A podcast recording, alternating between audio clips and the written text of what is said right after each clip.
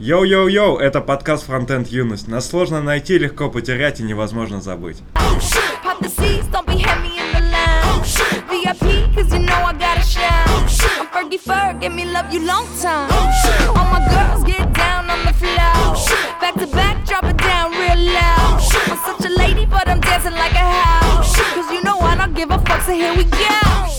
Э, Начать бы мы хотели с итогов за последнюю неделю. Вчера мы выложили видос, э, как один из наших слушателей Ведущих. или ведущих, и по совместительству и слушатель, и ведущий, э, подарил наклейку Вадиму Макееву, которого мы встретили на отдыхе. Э, Надеемся, он на нас не обиделся, но видео достаточно милым, мне показалось. Он поулыбался. Было весело. Можете посмотреть в нашем твиттере или в чатике. Да, надеюсь, он не обидится, что мы запалили его лиш- личную жизнь. То я подумал, вдруг он не хотел палиться, что он был на этом мероприятии, а мы его выложили в Твиттер. Да вряд ли Вадим публичная личность, я думаю, он под контролем это держит. Я уже 10 раз посмотрел это видео, и это лютая милота, поэтому думаю, что все классно. А еще у нас в чатике... Вообще у нас последнее время там достаточно активно, и даже если... Ладно, я не буду даже об этом упоминать. А, И вчера... Вчера у нас несколько человек предлагали всякие забавные темы. Я бы на самом деле обсудил одну из тем Давай. по поводу реакта и вейперов. Я вот считаю, что, ну, если человек пишет на реакте, то курить сигареты это зашквар. Ему обязательно нужен вейп. Почему? Ну, потому что вейп на 95% безопаснее сигарет, а человек, который пишет на реакте, у него как бы уже, ну, сложившееся мышление, он понимает, зачем он это делает. Он не работает с домом напрямую. Безопаснее. Да, но Ну, сигареты зашкварней просто. Это как вот он перешел с ангуляра на реакт, и у него все хорошо. А Если вот он с сигарет на вейп перейдет, у него тоже все будет. Ну, мне лучше. кажется, вейп больше на ангуляр похож, чем на реакт так-то. Потому что вот ты куришь, да, вейп, а потом он как тебе стрельнет в глаз. Но это И другое. Это это, побочный. то же самое с ангуляром. Ты как бы нормально-нормально работаешь, а потом тебе в глаз стрельнет и все. Не, ну ангуляр это как раз вот ты сидишь с сигаретой, она тебе там щиплет глаза, тебе неприятно, ты воняешь. Вот мне кажется, это так. Ты просто не любишь сигареты. Они не так немного работают. А сигареты это бэкбон тогда. Какая-то уже такая зашкварная старая тема. Так что если вы пишете на реакте, то Не, переходите ну на смотри, вейп. э, на вейпе, вот если взять вейп, ты там можешь что-то, какую-то вещь там поменять, там жишку, например, другую. А на ангуляре ты так не сможешь сделать. У тебя все включено сразу. А на реакте ты можешь редакс или MobX подключить. Ну, типа как поменять... э, Как это? Дрипку на баг, Дрипку, да, да, допустим. да, да. Вот это вот. Типа компонентный подход. Да, компонентный подход. И еще там есть... э, Как это слово из ООП? Полиморфизм, Полиморфизм. да. Вот, полиморфизм тоже есть. Ты же можешь разную жишку заливать. Конечно. Считай полиморфизм. Да. Ну а реакт может потечь, как вейп. Салфеточка нужна всегда с собой, если ты пишешь на реакте. Думаю, что да. Ну, ж- желательно, чтобы была, если что. Ну, кстати, интересно, если есть статьи про утечки памяти в реакте. Самое простое это всегда те- течет работа с событиями. То есть, когда мы забываем от них отписаться, если где-то подписываемся. То есть, ну, в любом фреймворке это возможно. Аминь. Еще мы добавили в чатик Евгения Родионова, чтобы он немного подразбавил э, наш чат и темы, на которые больше всего у нас общаются. Ну, ну, в принципе, удалось нам, наверное, немного подразбавить, но мы ожидали, что он будет, конечно, немного более активным. Ну, посмотрим, может, все еще изменится. У нас был второй выпуск, где мы обсуждали всякую хуйню типа припака, и в том числе мы обсуждали доклад З- Заремы. И один из э, наших подписчиков э, написал нам следующий комментарий. Подписчик это Андрей Гурылев из Райка. Он говорит, спасибо вам за хуевую критику. Что значит плохо готовиться? Мне понравился доклад Заремы. Я считаю, что она хорошо подготовилась. Ваш сер без уточнения проблем выглядит мерзко. Спасибо, Андрей. Я согласен. Я не согласен. Почему? Ну, потому что там все было объективно. Она не готовилась, она сама об этом говорила. Ну, плохо готовилась, точнее. И плохо отвечала на вопросы по каким-то общим темам на тему доклада. Так А- что это его высер был. Я подумал, нужно поддерживать высокие стандарты критики и общения, и проведения дискуссий, и сразу перейти на личность Андрея Гурилева. Соответственно, я был на одном из его докладов на Питер ЦСС, и он там рассказывал про зарплаты людей, э, ну, фронтендеров. И, соответственно, он говорит, что там медлу, по-моему, нормально получать 50-70 тысяч, а джуниору типа там от 30, а сеньор там получает от 80. И там сидели вокруг джуниора, и им типа эту фигню впаривали. Это же вообще какая-то фигня. Мне кажется, эти зарплаты далеко, далекие от действительности. Ну, может, Меня тогда прибомбило немножко таких цифр. может, они не очень далеки, но вообще средняя зарплата, наверное, повыше. И если он во врайке получает 50-70, ну, плохие новости для него у нас. Мне кажется, что вот такие, такие зарплатные вилки, они больше на регионы рассчитаны. Ну, там где-нибудь центральная там Россия. Ну, то есть не столичная эта зарплата явно. Даже не питерские.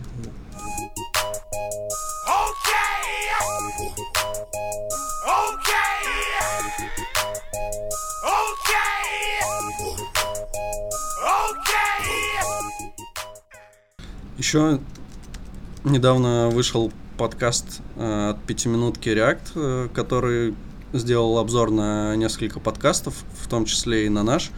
Спасибо, нам было приятно. Э, В целом там все сказано по делу про нас. Э, Ну и, собственно, мы бы хотели тоже немного прорекламировать. Пятиминутку реакта. В Да, целом, что я могу по ней сказать? Пятиминутка реакта. Что там происходит? Чувак берет какие-то свои мысли по реакту, что-то последнее, что пришло в голову, и формулирует их в короткую пятиминутную форму. Это формат после того, как они его в пятиминутке реакта стал довольно популярен. Его взял, подхватил Мати- Вадим Макеев в HTML шортах, а потом и чуваки из Гугла стали снимать такие же видосы. Именно в Короткие по таком пи- порядке это все было. Я думаю, да. Вот. И в, цел- в целом звучит довольно хорошо в- э, для меня, потому что я слушаю, автор довольно адекватен или при- думает так же, как и я, что не одно и то же. В целом меня даже ни разу не бомбило, сколько раз я его слушал. Все, все по делу, но я все-таки, когда слушаю подкасты, я пытаюсь занять как, какое-то свое время вот свободное, а не получить быструю информацию. И, соответственно, мне больше нравятся форматы вот по 40 минут, там по 50, когда вот в магазине сосиски выбираю, потом там макароны и так далее, вот чтобы это время все занять. Я сл- слушаю, и я один раз, когда в магазин ходил, я смог, по-моему, 5 выпусков пятиминутки реакта послушать. А у него так все сжато и четко, что это слишком много, так все в голове не укладывается. Но с другой стороны, этот формат приколен тем, что когда у нас вот был выпуск про припак, я зашел к ним и ну, к нему в подкаст, и там буквально он за минуту объяснил, что такое припак. Я буквально за минуту прослушал и все понял, и нормально. Ну да, получается, что такой формат, он подходит тем, когда, допустим, ты ну, не пишешь на реакте, к примеру, не, ну, тебе некогда следить за новостями реакта, и вот такой формат, мне кажется, очень даже подходит. Ну, ты за пять минут по-быстрому узнал все, что там произошло за последнее время. Ну, мне кажется, еще такой а, формат ведущего, формат старшего товарища, что ли, который вот подсказывает людям, в каких случаях он там рассказывал, лучше использовать редакс, а в каких а, Мобикс. Mobix, да. И еще у него было вот мнение по поводу Котлина, я согласен, что Kotlin там через года 2-3 займет такую же нишу примерно как Клажура, то есть будет такой для определенной группы людей, которая, ну в данном случае это будет группа людей, джавистов, которые хотят на фронтенде писать. Он Так- займет это ниже, но дальше не перейдет. Ну, не обязательно фронтенд, то почему? Вот у нас джависты там постоянно Мгм. разговоры ходят про Kotlin. Там имелось в виду в контексте фронтенда, я думаю. Так-то понятное дело. М. Хотя мне кажется, что все-таки Kotlin мне нравится, но то, что его вот придумала какая-то одна компания, это не очень круто. он как бы То, сдохнет. что он не потом. является open source, тебя напрягает, да? Скорее, что он нужен только JetBrains. Если JetBrains развалится, то перспективы непонятно. А JetBrains это не Microsoft или Oracle там или Google, а все-таки Вообще JetBrains достаточно крупная компания, в которой, ну, которая стабильная, и мне кажется, что она вот так вот просто никуда не исчезнет. Но у них могут приоритеты поменяться, например. То есть, Так они же для себя этот язык изобрели, так что это как бы их главный приоритет, по сути. Ну, если говорить ну это вообще вот про за, Kotlin, за а не то, про за то, что говнятый React, что типа его делает Facebook, и он решает свои проблемы. И, соответственно, если у тебя возникают какие-то другие проблемы, то это может работать не оптимально. То же самое и с Kotlin. Они будут в первую очередь решать свои проблемы, а не а, то, что нужно комьюнити. Но если ты решаешь только свои проблемы, у тебя будет мало людей, которые будут этим пользоваться. Ну, там нельзя так про React сказать, что типа он решает какие-то только узкие проблемы. Ну и в целом, если говорить про вот какие-то успешные продукты прог- программные на рынке, ну, в том числе там, собственно, React, э, Kotlin, там, TypeScript, все это принадлежит все-таки большим компаниям. То есть Woot, этот э, новый фреймворк, относительно, конечно, тоже принадлежит э, Alibaba Group. Ну, то есть все-таки корпорации двигают эти языки программирования и фреймворки, поэтому Да, будем ну, надеяться, что все будет хорошо с Kotlin. Надо абсолютно искренне признать, что если завтра э, Facebook бросит React, и при этом у него такое огромное комьюнити и все такое, все равно он начнет умирать, вот прям сразу, и все равно он умрет. То есть никогда комьюнити его нормально не поддержит, и он еще не проживет там 10 лет, как про- прожил бы, если бы, например, Facebook его развивал. Все равно с уходом крупного игрока из даже open source проекта он сразу просто начнет помирать. Я думаю, что он не начнет помирать. Все будет в порядке. Ну, по крайней мере, не будет так активно развиваться, потому что все-таки комьюнити не так много времени может уделить развитию фреймворка, чем это могли бы сделать авторы. Мне кажется, с другой стороны, э, разработчики сейчас сами себя на реакте завязывают. То есть они типа садятся на эту реактовую иглу, они в, новые проекты все приходят и начинают внедрять React, и, соответственно, когда React начнет подыхать, они, им придется его реамини- реанимировать, потому что и- иначе им, у них будут проблемы. Так это все просто ну, неизбежно. Ну а что брать? Ну, берут React, ну, берут Angular, то есть берут то, что сейчас есть, потом это начнет умирать, все будут переписывать. Ну, неизбежный процесс какой-то. Всегда так, так было и так будет. Ну, говорят, что это из-за того, что у нас молодое, молодое направление для программирования. Ну, у нас... Что через лет 30 все уложится. Ну вот Spring, я не знаю, сколько в Java существует Spring, но он такой турбо стандарт де-факто, что невозможно, чтобы он исчез уже, кажется. Вот даже здесь я могу согласиться. Но я просто не особо в теме, сколько он существует и так далее. Но кажется, что вот когда приходишь на собеседование по джавке, то у тебя прям там знание спринга это там ну, ос- основное вообще, что от тебя хотят узнать, потому что чтобы ты не просто там синтаксис Java знал и на ней писал, а ты прям мог там внедрять какие-то штуки в спринг добавлять и так Мне далее. нравится Ромин подход. Ты был хоть раз на собеседовании по Java? Мгм. Ну, лю- лю- люблю этот формат. Ну, так это ж наш формат. Ну, я общаюсь с джавистами, и, собственно, вот они примерно вот такие мысли и доносят. Ладно, очень интересно, давай дальше.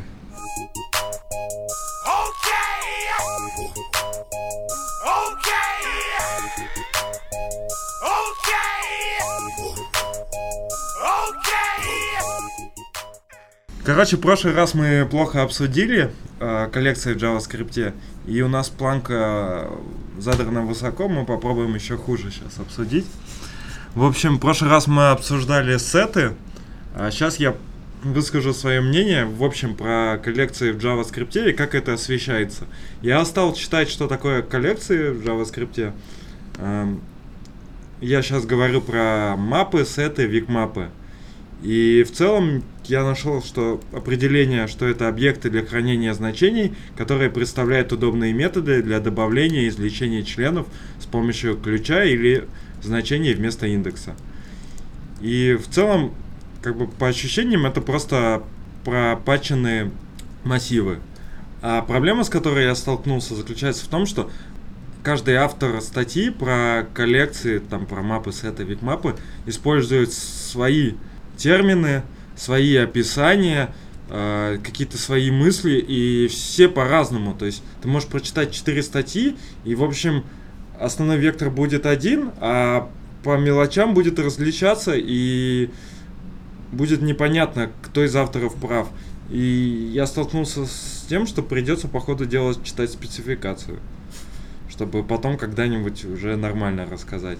Если вкратце, то почему я все-таки вот так э, мне хочется рассказать про MapSet и VicMap, потому что э, я всегда топлю за красивый и чистый код, а как раз э, такие конструкции новые в языке, они дают абстракцию, которая позволяет писать более понятный код. То есть одно дело, когда ты объявляешь просто массив, то это, в этом массиве может быть все что угодно. Когда ты объявляешь map set или vicmap, если ты знаешь, что это такое, то ты представляешь, что там примерно будет происходить, для чего это люди делают. Поэтому такие высокоуровневые объекты э, лучше использовать, если это необходимо. Вот.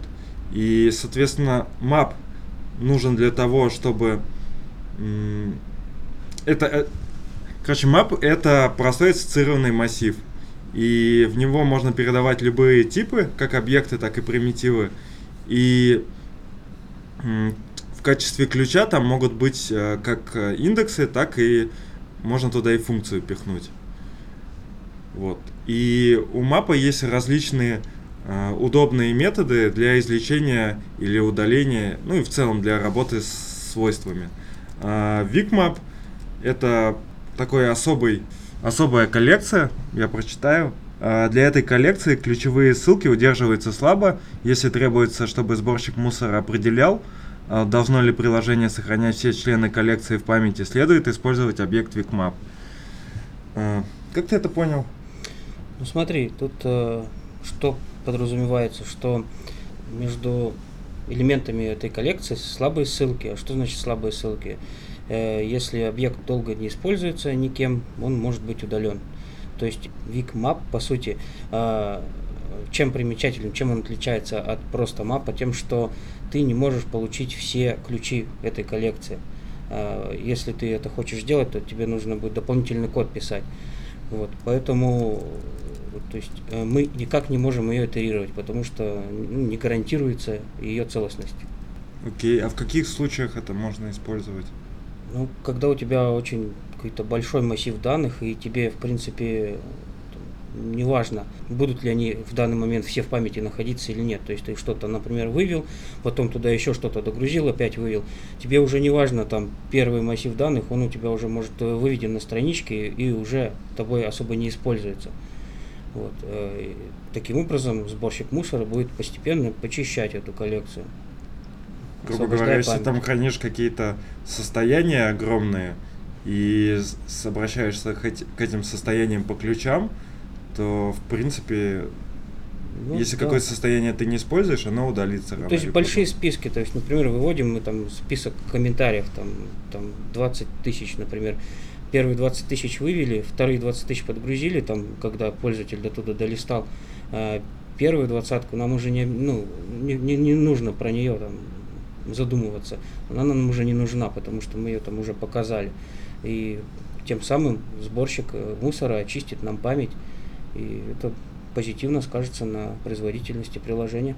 А доступ э, к элементам викмапа только через ключ, да? Только через ключ, да. То есть э, итерировать по ним нельзя. Окей. И третий вид коллекции это сеты. Мы про них в прошлый раз говорили. Основное отличие от мапов. Ну, во-первых, что это... Э, ну, там индексы это, ну, это, можно сказать, простой массив, то есть индексы там, это числа. И основная фишка в том, что э, значения в сетах уникальные. И, соответственно, вот то, что я говорил, что это позволяет более выразительный код писать. Если ты не хочешь повторяться э, в массиве, и ты создаешь сеты, туда кидаешь значения, и у тебя все хорошо работает. Мы даже какой-то удачный пример в прошлый раз проводи, приводили для сетов, но я сейчас не могу вспомнить. Ну, вообще надо еще сказать, что это, так сказать, улучшение семантики языка, потому что мы раньше для key-value хранилища использовали объекты, что вообще как бы никакого отношения, по сути, к массивам-то они никак не относятся да, к масси- массивам. Вот. А сейчас мы будем использовать map, set, это уже как бы коллекции по-настоящему и key-value хранилища. А что производительнее, простой мап или э, объект? По идее, объект все равно должен быть, наверное, производительнее.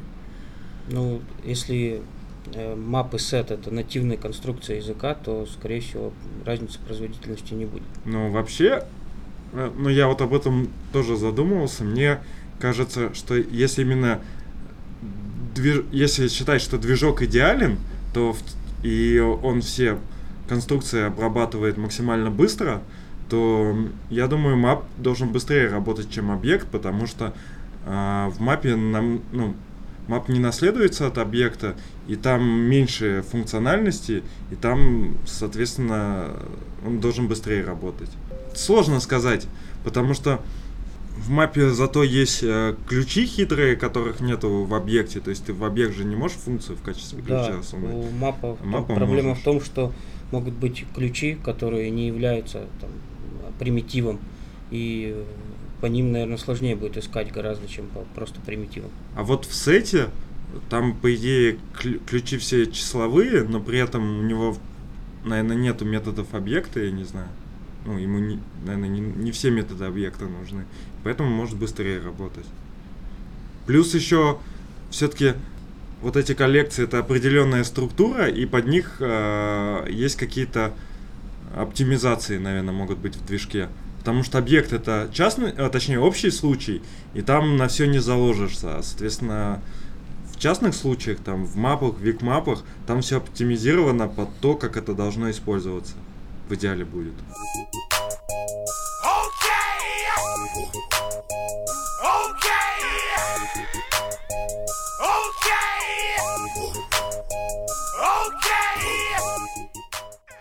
Недавно вышел перевод э, статьи Ро- Робина Покорного. Видимо, это так, так и надо произносить по-русски. Существуют ли чистые функции в JavaScript? Где автор вначале дает, э, ну, собственно, классические такие определения чистой функции, что, например, это функция, которая возвращает точно такой же результат каждый раз, когда она вызывается одними и теми же аргументами, и это если, э, что функция не изменяет какое-либо состояние за пределами ее области видимости и не оказывает никакого видимого воздействия, собственно, на внешний мир, ну, то есть не производит никаких побочных эффектов. А Затем автор приводит четыре э, функции, предлагает э, ну, своим там, читателям его статьи э, сказать, какие из них чистые, какие нет. В общем, у всех там свои догадки, но забегая вперед, никто не окажется прав, потому что тут есть такие функции, когда ты точно можешь сказать, что она чистая, но в дальнейшем автор доказывает, что это не так. А С какими-то функциями он быстро разделывается и довольно очевидно, ну что, например, там заменяет а, в прототипе map на, на что-нибудь другое, и функция ломается, которая использует под капотом map. А, другие же он прибегает к совершенно каким-то диким э, хакам, типа там type of, а, va- value of использует, э, и так далее. И в итоге ломает все. И основной его вывод, собственно, его статьи, и почему она такая крутая, что можно сломать в JavaScript все, и нужно в целом пересмотреть вообще подход даже к определению чистой функции. То есть в JavaScript, в JavaScript она ну, не подходит так, такое определение, как, как в любом другом языке, потому что в JavaScript ты волен э, сломать все, что угодно, и можешь это сделать. Поэтому нужно даже само понятие чистой функции к нему чуть-чуть иначе подходить. А можно ремарку? Мне кажется, это подмена понятий, потому что есть же вот э, тема э, в некоторых языках, я, вы мне скажете в каких, где ты можешь там true на false поменять, а false на true. Да, это всях, например. Всех, да. И можно сказать, что, тоже. что C типа дерьмовый язык, ты true на false поменял, false на true поменял, и у тебя все как бы упало. Ну, чу- чувак хачит язык, просто насилует его по жесткому, а потом говорит, что-то хуевенький язык. Кон- Конечно, ты просто все хаки на свете переиспользовал. Ну не, он же не говорит, что язык плохой, он говорит, что понятие чистых функций в JavaScript, оно не такое, как ну, в других языках. Не Просто потому, что у Мгм. тебя слишком развязаны руки ну, в процессе разработки. Ну, всяк же ты можешь также переопределить методы нативные. Нет, нативные методы ты не можешь. Ты можешь задекларировать какие-то вот э, built-in константы, вот, например, true, false, например.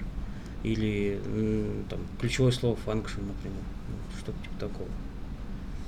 Ну, по Ну. идее, поломать можно всегда и все.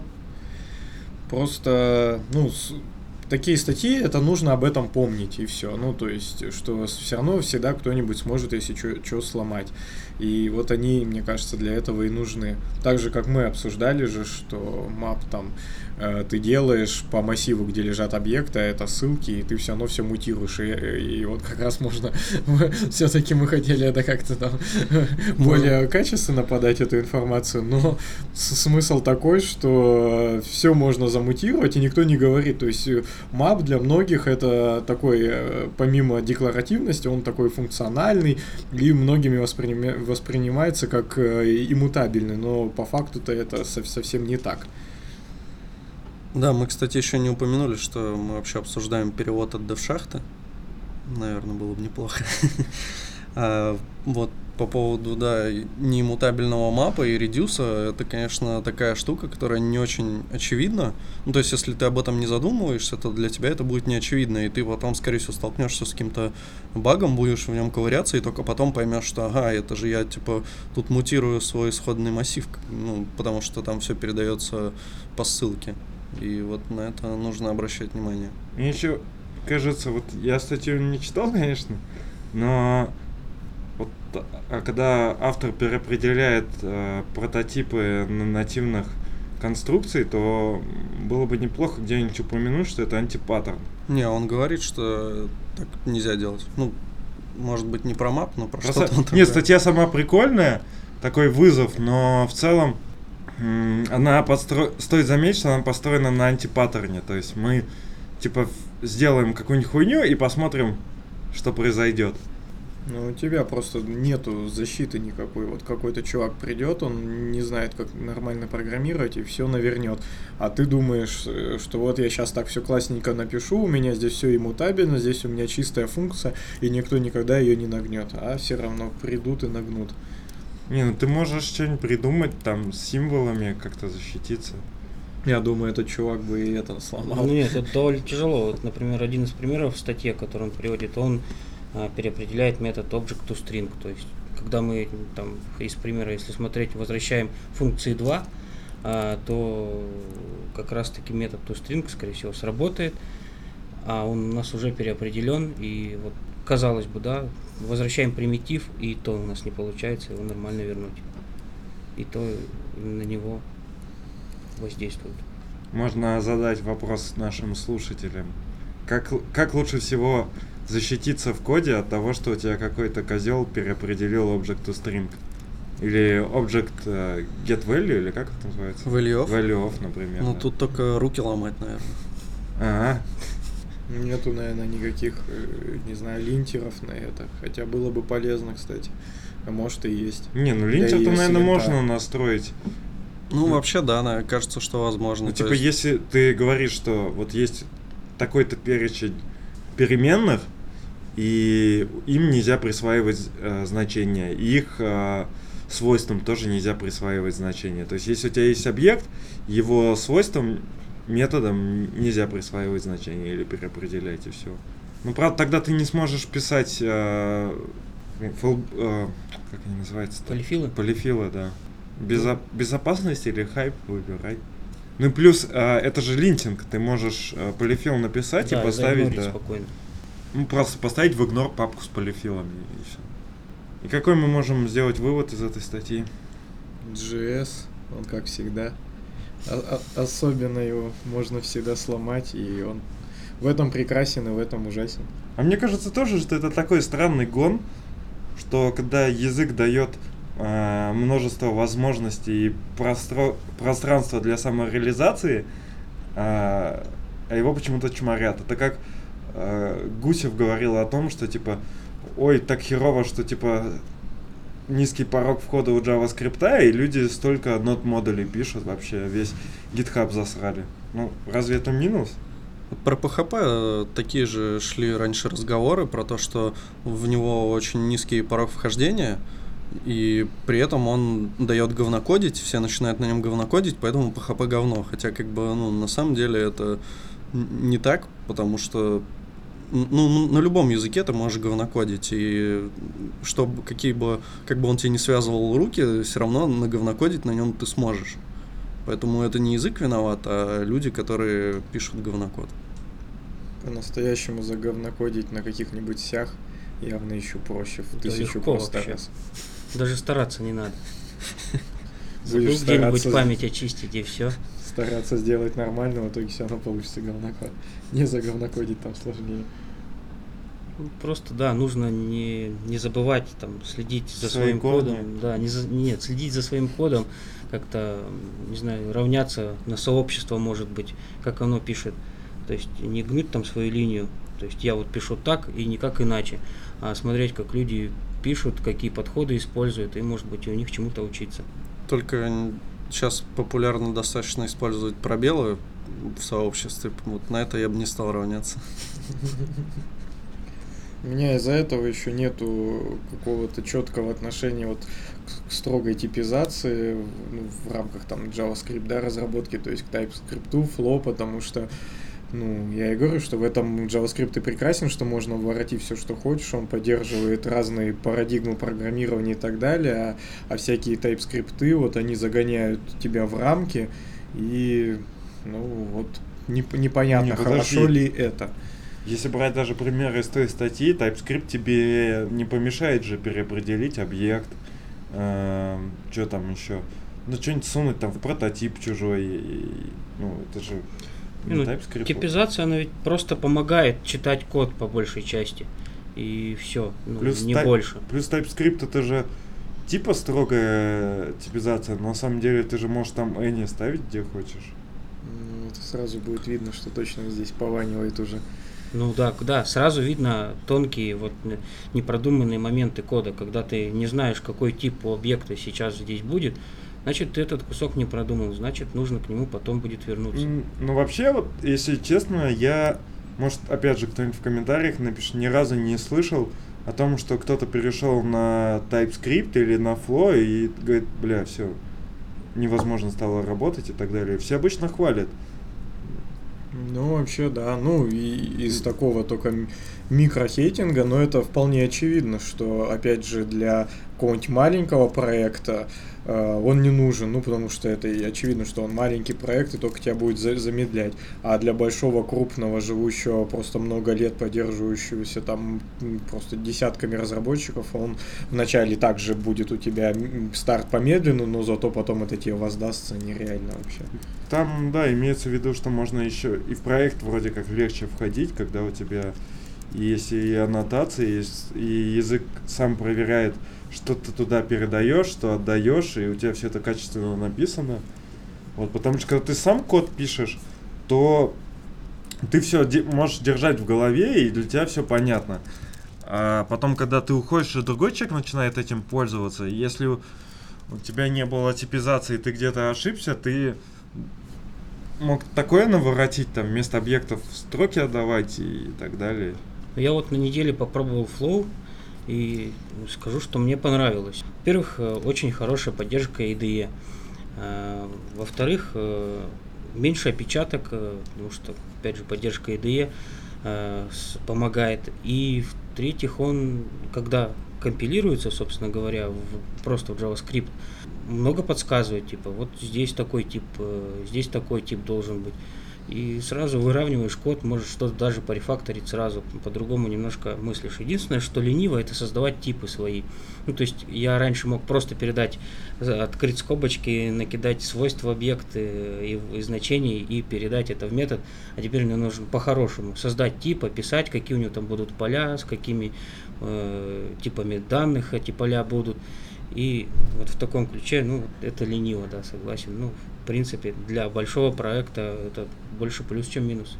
А вот э, мне кажется, что, наверное, уже что-то придумали такое, ну, вот, как э, есть, допустим, для атома, ну, для любых э, IDE там и редакторов есть э, штуки, которые тебе, допустим, JSDoc snippet подставляют. Ну, то есть ты, допустим, пишешь функцию, потом начинаешь писать JSDoc, он тебе сразу подставляет там, он может и типы подставить, да, э, ну, переменных, которые, ну, аргументов, и возвращаемого значения. И, возможно, есть уже какая-то такая штука, которая, ну, вот эту портянку из типов тебе уже сама как бы подставит как-то. Ну, может быть, конечно. У меня просто очень мало опыта с Flow пока. Есть э, Flow Typed, который э, ищет, э, зависим... ищет описание типов э, модулей, которые выкачиваются из NPM. То есть у них там есть типа свой репозиторий с описанием типов этих модулей. Ну, то есть туда каждый разработчик для своего модуля тоже может загрузить описание типов. И он оттуда скачивает, и у тебя сразу получается поддержка модуля из NPM с типами. Ну, довольно удобно. Вот. А как свои типы создавать автоматически, не знаю. Может, кто-то из подписчиков подскажет. А еще, может, кли есть, наверное. Кли, да, кли есть. Кли, а, там э, довольно простая flow init и там и flow просто вызываешь, когда хочешь скомпилить это, ну, точнее, проверить. Я имею в виду для создания классов, или это уже совсем это уже не знаю. мелкая оптимизация. А,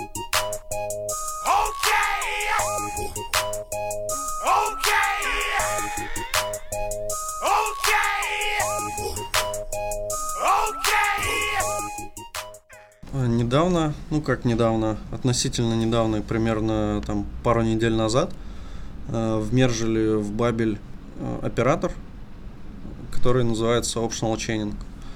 Э, Это оператор, который, на самом деле, которого мне, например, очень не хватает. Я думаю, что вообще много кому не хватает, когда ты там обращаешься к какому-то вложенному свойству объекта через знак вопроса, ты можешь ничего не нагнув, обратиться к нему и не проверяя каждый ключ на там задан он или нет.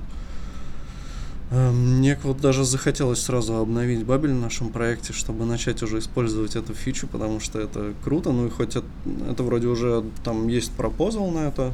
Сейчас посмотрим, Ну, в это он виде. сходу позволит избавиться от upload get, который постоянно приходится подключать в проект, использовать. Единственное, меня ну, напрягает, почему здесь нету вложенных примеров, почему здесь только одноуровневые.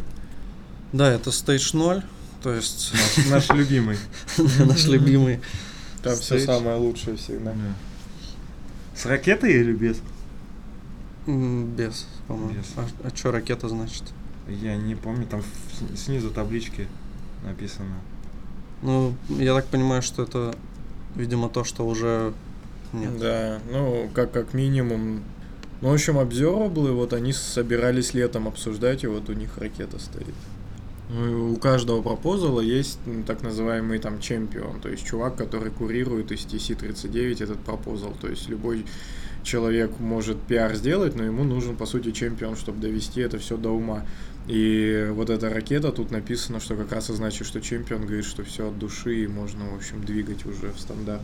Ну да, ракета, это, я так понимаю, что уже принято, что это будет, но еще, наверное, не принято в каком именно виде. Нет, нет, нет, тут подразумевается под тем, что э, чувак, который курирует это, говорит, что все ок, а с- сам комитет 30, TC39 еще не рассматривал эту фичу.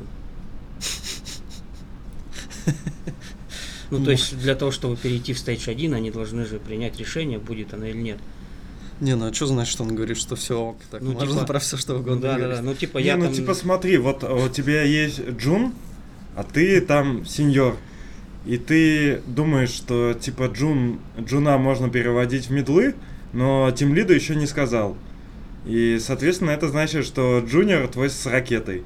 Да. Не, ну ты сказал уже Тим Лиду, но Да, но Team Lead Team Lead еще не принял принял решение, решение. да, да. не принял решение. Ну ладно.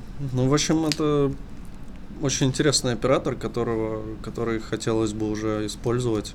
Ну, единственное, что это всегда такая палка о двух концах. Использовать ли э, что-то из Бабеля, что находится в Stage 0, потому что, возможно, это никогда уже не попадет э, в, ну, в стандарт.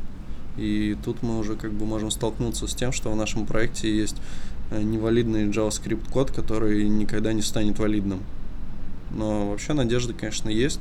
И учитывая, как JS развивается, вполне возможно, что это будет Вообще реализация в Бабеле дает преимущество пропозалу ну, в продвижении. Ну да.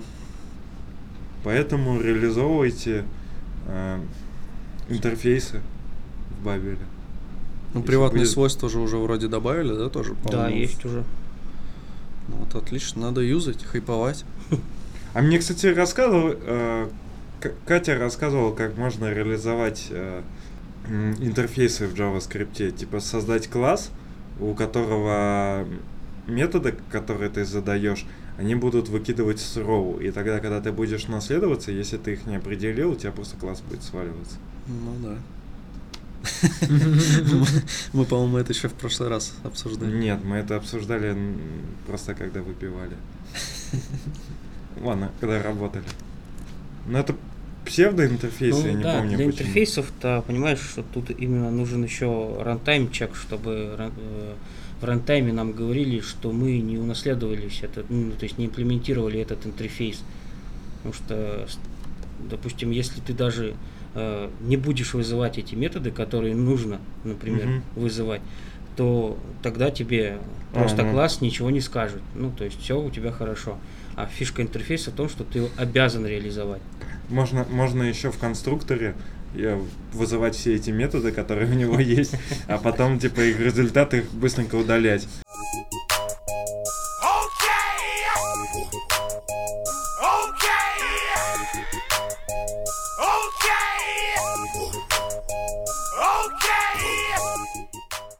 Ленивые массивы. Э, Чувак с гитхаба с ником BC... А, Б черный. Видимо, Бо- Борис черный, как я понял. Тигр. Т- Тигр. А почему тигр? А я Мой друг Тигр. Нет. Это же типа к треку, который А нигер. почему Б черный? Ну, потому что черный. Черный. Слишком тяжело. Слишком тонко. Короче, интересная штука. э, а, Чувак ре- э, сделал репозиторий со своей новой штукой ленивые массивы. Он, я так понял, подсмотрел ее в Haskell. Идея в том, что если у тебя э, есть массив, который создается э, за счет какой-то функции, например, у тебя есть вот какая-то последовательность от э, единицы до 10, ну, точнее, последовательность, что у тебя каждый элемент этой последовательности будет на единицу больше. И ты, соответственно, пишешь функцию, и обычно вот в JavaScript ты берешь пустой массив и через map применяешь эту функцию, которая закидывает там элемент сначала там 0, 1, 2, 3 и до 10. А потом, когда тебе понадобился 10 элемент, ты его забираешь. А, идея ленивых массивов, что ты передаешь э, при создании ленивого массива функцию, а потом, когда его вызыва... когда вызываешь какой-то элемент этого массива, только тогда этот элемент э, считается, ну, вычисляется. А, соответственно, пока ты не вызвал какой-то элемент, у тебя ничего не считается, и нагрузки нету никакой на движок. И там есть еще оптимизация кэширования э, через... Через что кэширование? Мимоизейшн. Да, через муми- мемоизацию. Мумия. М- мумиизацию. Идея в том, что если ты функцию уже вызывал с этими параметрами, то значение уже сохранилось, и функция не будет выполняться, а вернуться, вернется то значение, которое в прошлый раз вычислилось. Вот. И, в принципе, на мой взгляд, ленивые массивы удобны тем, что а, тебе не надо знать, какого размера тебе нужен массив, какой тебе там элемент нужен этой последовательности. Ты при вызове можешь всегда это сказать. А так получается, что получается, что в начале, если ты хочешь получить там сотый элемент последовательности, тебе нужно а, создать массив со 100 элементами. И еще довольно удобная запись а, пол- получается короткая. И там в статье пример по числам Фибоначчи идет, и на числах Фибоначчи это выглядит удобным. И как раз помимо того, что вот эти ленивые массивы могут принимать функцию, которая описывает каждый элемент, они еще могут принимать э, начальные значения. Если у тебя, например, в последовательности функция, описывающая последовательность, использует там предыдущее значение и значение на, ну, на два значения назад, то тебе нужно задать первое и второе. И, соответственно, ленивые массивы это позволяют делать. То есть это красивая абстракция для таких особенных случаев. У него, кстати, кэш на мапах сделан как раз там. А еще у него... Почему у него такой дерьмовый код в примерах? Без точки запятой. Да, в том числе. Ну, Может, он так видит, он же функциональщик. Здесь пример на скале. Ну, он, кстати, да, как раз такие скалы приводит. примеры. А, да, я, я извиняюсь, не Хаски, да. Он, возможно, еще и на кофе скрипте пишет ночью под одеялом. Не, ну в целом-то идея классная, то есть э, для того, чтобы не обсчитывать э, весь массив, там не получать для каждого элемента массива э, данные, то когда тебе нужен какой-то из элементов массива, ты берешь и вычисляешь его. А, Но при этом заранее все-таки длину массива мы знаем. Сколько Почему? там элементов. Не знаем, с чего ты решил. Как тогда к нам обратиться? Ну, то есть А, А. сма- так, Ну, ты, ты здесь посмотрел про числа Фибоначчи, там, конечно, может быть. Допустим, э, давай какой-нибудь более такой приземленный пример. Вот у нас, например, э, есть, э, опять же, возьмем э, количество комментариев в базе данных. Там. Э, Мы, ну, точнее, ко- комментарии в базе данных. Ну, мы получили оттуда это число комментариев, мы создали массив ленивый с э, комментарий, и у нас мы знаем, что их 500.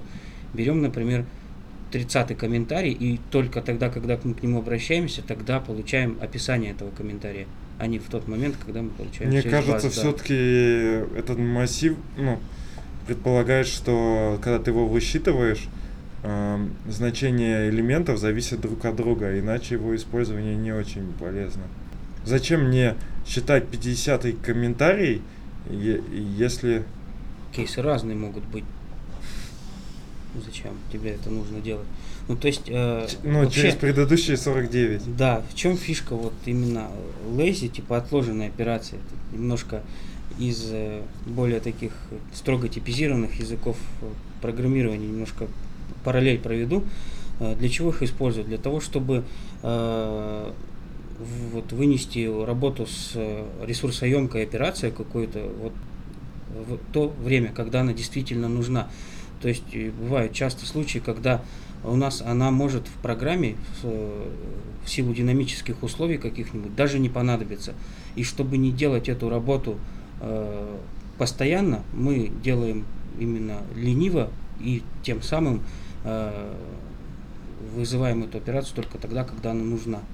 Вот. И здесь кажется, что фишка вот этих lazy array в, в том, что если нам нужен какой-то элемент массива, э, в одном случае, а в другом он не нужен, то мы э, получаем его значение только тогда, когда надо. Аминь.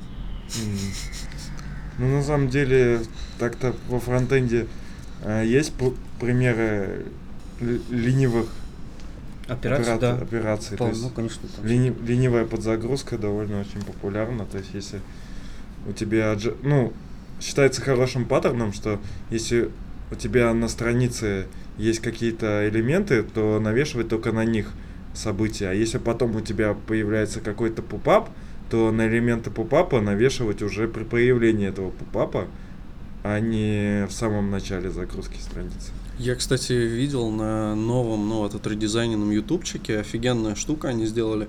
Когда ты открываешь видос, у тебя сначала прогружается видос, а потом вот все это дерьмо, типа комменты, там, рейтинги и прочая херня. Ну, там, похожие видео.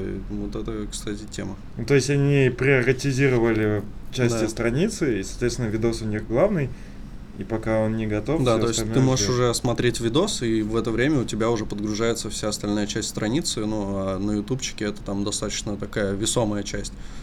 Ну да. А еще мы, помнишь, по-моему, а, когда в одном из прошлых выпусков обсуждали, что YouTube оказался один из немногих сайтов, который без JS работает. Что странно. Ну, это хороший подход, когда прям делают так, чтобы это работало максимум для пользователя хорошо. И еще по поводу Lazy Race, почему это вообще, на мой взгляд, прикольно, что вот у нас есть в JavaScript какие-то стандартные штуки, подходы, от, э, у нас просто вот есть массивы, вот я говорил, коллекции, и тут чувак приходит из э, другого языка программирования и показывает, что на самом деле привычные для нас вещи могут совершенно по-другому работать. И это развивает, э, улучшает кругозор, и это круто. Аминь, да?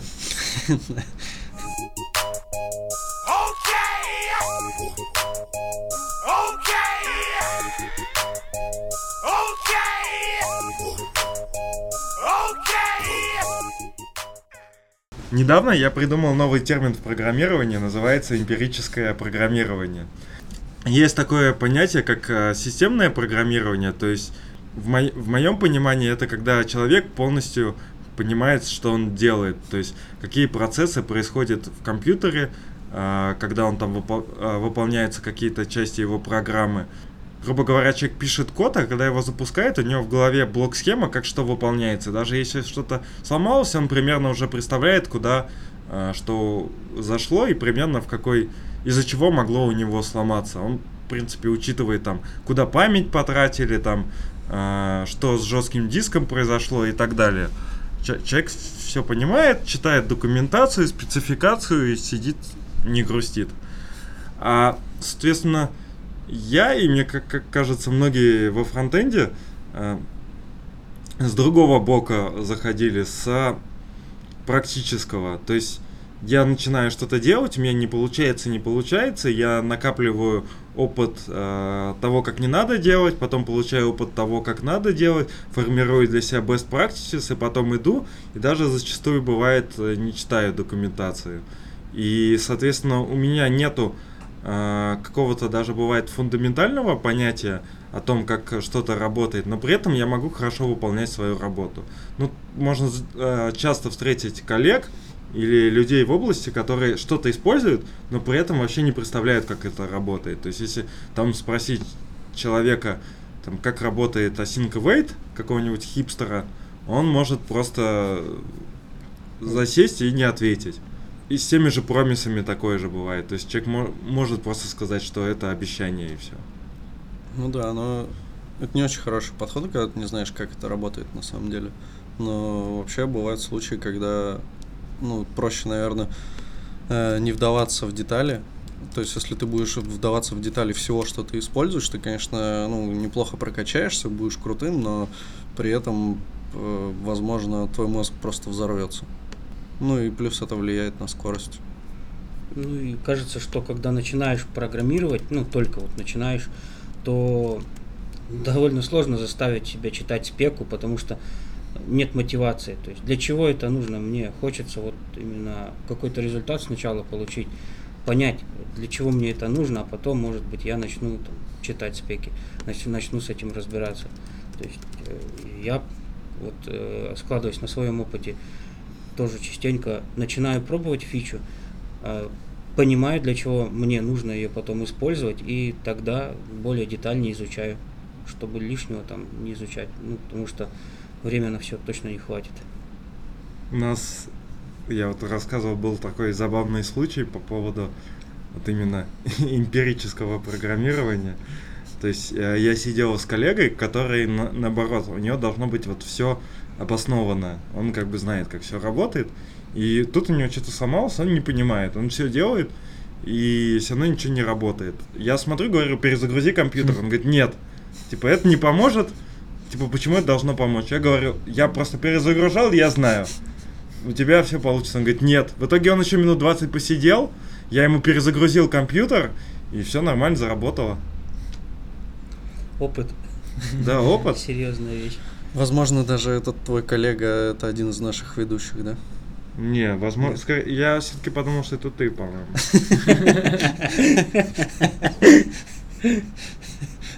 А я не один из ведущих. Ну ладно. Ты просто ку- А, я голос за даже- кадром. Я даже вспомнил ситуацию. Ты пытался ввести пароль а, в компьютер, и он у тебя не подходил. Ты водил, водил, водил, он все не заходил. Ты все думал, может не тот пароль, еще что-то. Я тебе говорю, перезагрузи. Ты говоришь, а что изменится? Вот, в итоге ты поводил, поводил, подумал, перезагрузили и нормально ввел пароль, все заработало. Точняк, точняк, да, это было со мной. Но там это из-за косяков Макаси, VPN нашего корявого и всего такого. Ну, ты мне не верил, пока не, ну, не смог это логически объяснить. Ну да. Иногда надо просто верить. Верьте ближним своим. Да, в, в принципе, в коде же много магии, которую сложно объяснить. Опасное слово. Это привет Андрею. Как бы сказал бы, да, один наш общий знакомый, что магии нет. Что, мы на удивление обсудили все темы даже? Да. Кстати, да, мы что-то как-то не даже Не обосрали? во вступлении не сказали ничего про смену немного нашего состава. Ну да, в общем-то, это... А и- мы обычно просто никогда никого не представляем, поэтому я не знаю, да. как мы можем в таком формате сказать. Мы могли бы хотя бы просто предупредить, хотя люди, наверное, и так поняли. Ну да. Ну так они, может, не заметят. Один был умный, стал другой умный. По голосу-то явно пойму. Ну да. Ну мы можем, типа, доказать, что у нас другой сейчас чувак. Типа, что ты знаешь про Эмбер? Э, То, что он неплох. Опасно. Ну мы тебя Нет, с- в срежем. плане, Срежем. не знаю, если... Зачем мы будем сейчас Эмбер обсуждать? Мне Не просто немножко он подбешивает в плане того, что его слишком много в моей жизни в последнее время. А в целом, ну, там грамотно продуманная архитектура, всем современным фреймворкам поучиться в Эмбера. Придется выявить по-любому. Может быть, потом. О, мы мо... Я придумал новую тему. Мы можем все, что говорим про Эмбер, Вырезать. вырезать и продавать чуваку за деньги. Доп-контент для любителей Эмбер.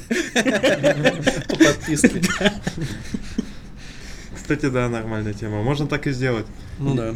Сейчас я запишу. Ну вот это будет пока бесплатно, но со следующего раза уже только все за бабло.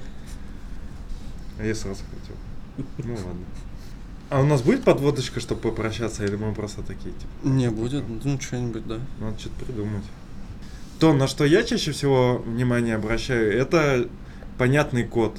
Мне кажется, чтобы писать такой код, нужно быть в том числе все время в тренде, чтобы э, какие-то новые конструкции использовать, э, чтобы они лучше показывали твои намерения как э, архитектора. Вот, и поэтому, в общем, развивайтесь. Или как, блядь, говорит этот чувак, «Жи- живите и процветайте. Какой чувак? С Спок. пятиминутки реактор. А, так это спок. Он говорит, живите и процветайте с реактом. Точно так? Ну, примерно как-то. Ну, значит, да, живите и процветайте. С реактом. Можно и... Ну, И можно и без. С технологиями. С технологиями. С головой. За головой, да. Да, вот с головой это очень важно. Ну все. Все. Всем пока. Пока. Пока. До свидания.